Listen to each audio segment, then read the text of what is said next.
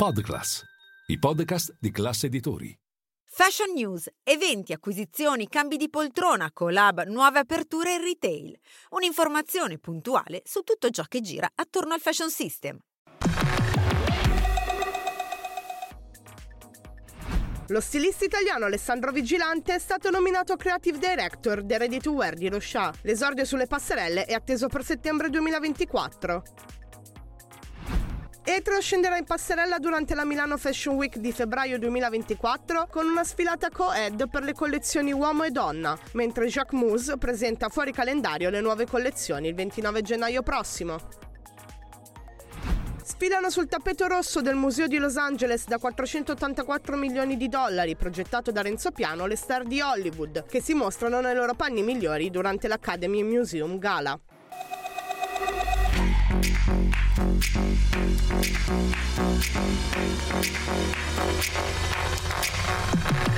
you. Il mondo della moda è in subbuglio, continuano i giri di poltrone, questa volta è toccato alla maison francese Rocha. Alessandro Vigilante è stato nominato Creative Director del Ready to Wear della casa di moda. Lo stilista italiano svelerà la sua prima collezione con una presentazione durante la Paris Fashion Week di febbraio, ma l'esordio in passerella sarà a settembre 2024. Le collezioni uomo e donna dietro sfileranno insieme alla Milano Fashion Week di febbraio. Il brand annuncia la decisione di presentare in un'unica sfilata co-ed le nuove collezioni, così da offrire una visione stilistica più organica dei nuovi prodotti. In occasione della settimana della moda maschile, invece, Etro inaugurerà il 14 gennaio la sua prima boutique dedicata esclusivamente alla sartoria maschile e al servizio Made to Order in via Monte Napoleone 5 a Milano. Dopo la reggia di Versailles continua l'espansione di Jacques Mus in giro per la Francia, con un defilé in programma il 29 gennaio 2024, quattro giorni dopo la fine della settimana della moda dedicata all'haute couture, la maison francese va in scena alla Fondation Maet nel villaggio di Saint-Paul-de-Vence nel sud della Francia con la collezione Les Sculptures, un omaggio all'artista italiano Giacometti. A dare la notizia è il designer Simon Port Jacques Mus alla testata americana WWD.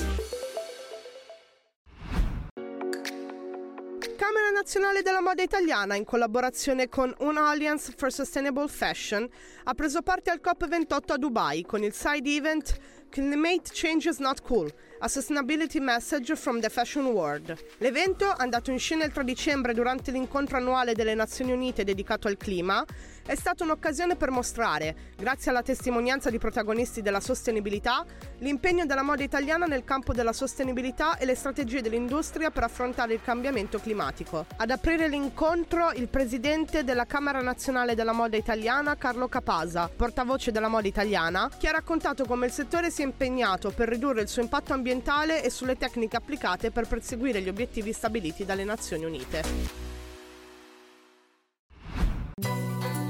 Gruppo Pattern lancia il piano di investimenti per il quadriennio 2024-2027. Il programma, basato sullo sviluppo di tre asset, si focalizza sull'importanza di investire nella manifattura italiana, che rischia di scomparire con il ricambio generazionale nei prossimi decenni. Il primo è quello infrastrutturale, cioè dobbiamo tornare a portare la manifattura in Italia e manifattura di altissimo livello nelle tre industrie che presidiamo, cioè quella del ready to wear, dell'abbigliamento, quella del, eh, del knitwear, cioè della maglia maglieria e quella eh, del leather goods, cioè della pelle.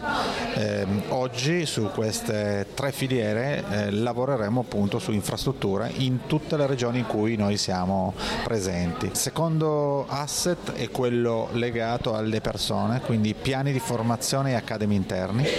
Nel solo anno scorso abbiamo formato sul territorio italiano nelle diverse sedi più di un centinaio di ragazzi e questi eh, circa la metà sono stati assunti in, in aziende, quindi questo è un altro elemento straordinario.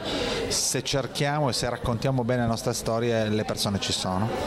E il terzo tema è legato al, ai temi ESG e di tecnologia, quindi come le nostre tecnologie, in particolare il centro di innovazione di D-House che abbiamo a Milano, eh, potrà aiutare trasversalmente non soltanto le nostre aziende ma anche i brand con i quali lavoriamo a migliorare l'efficacia e l'efficienza di quello che tutti i giorni fanno.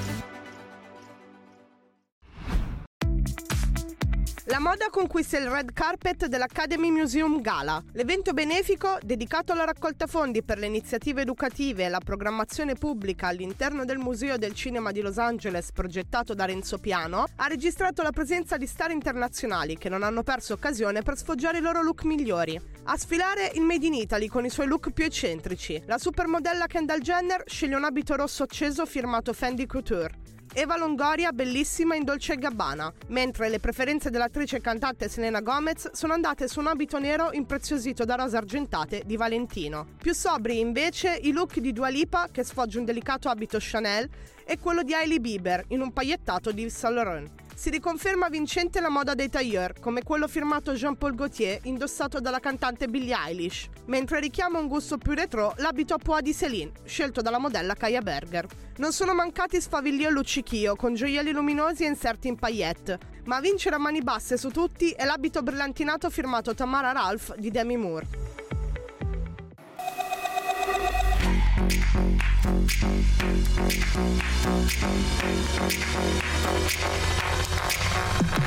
you.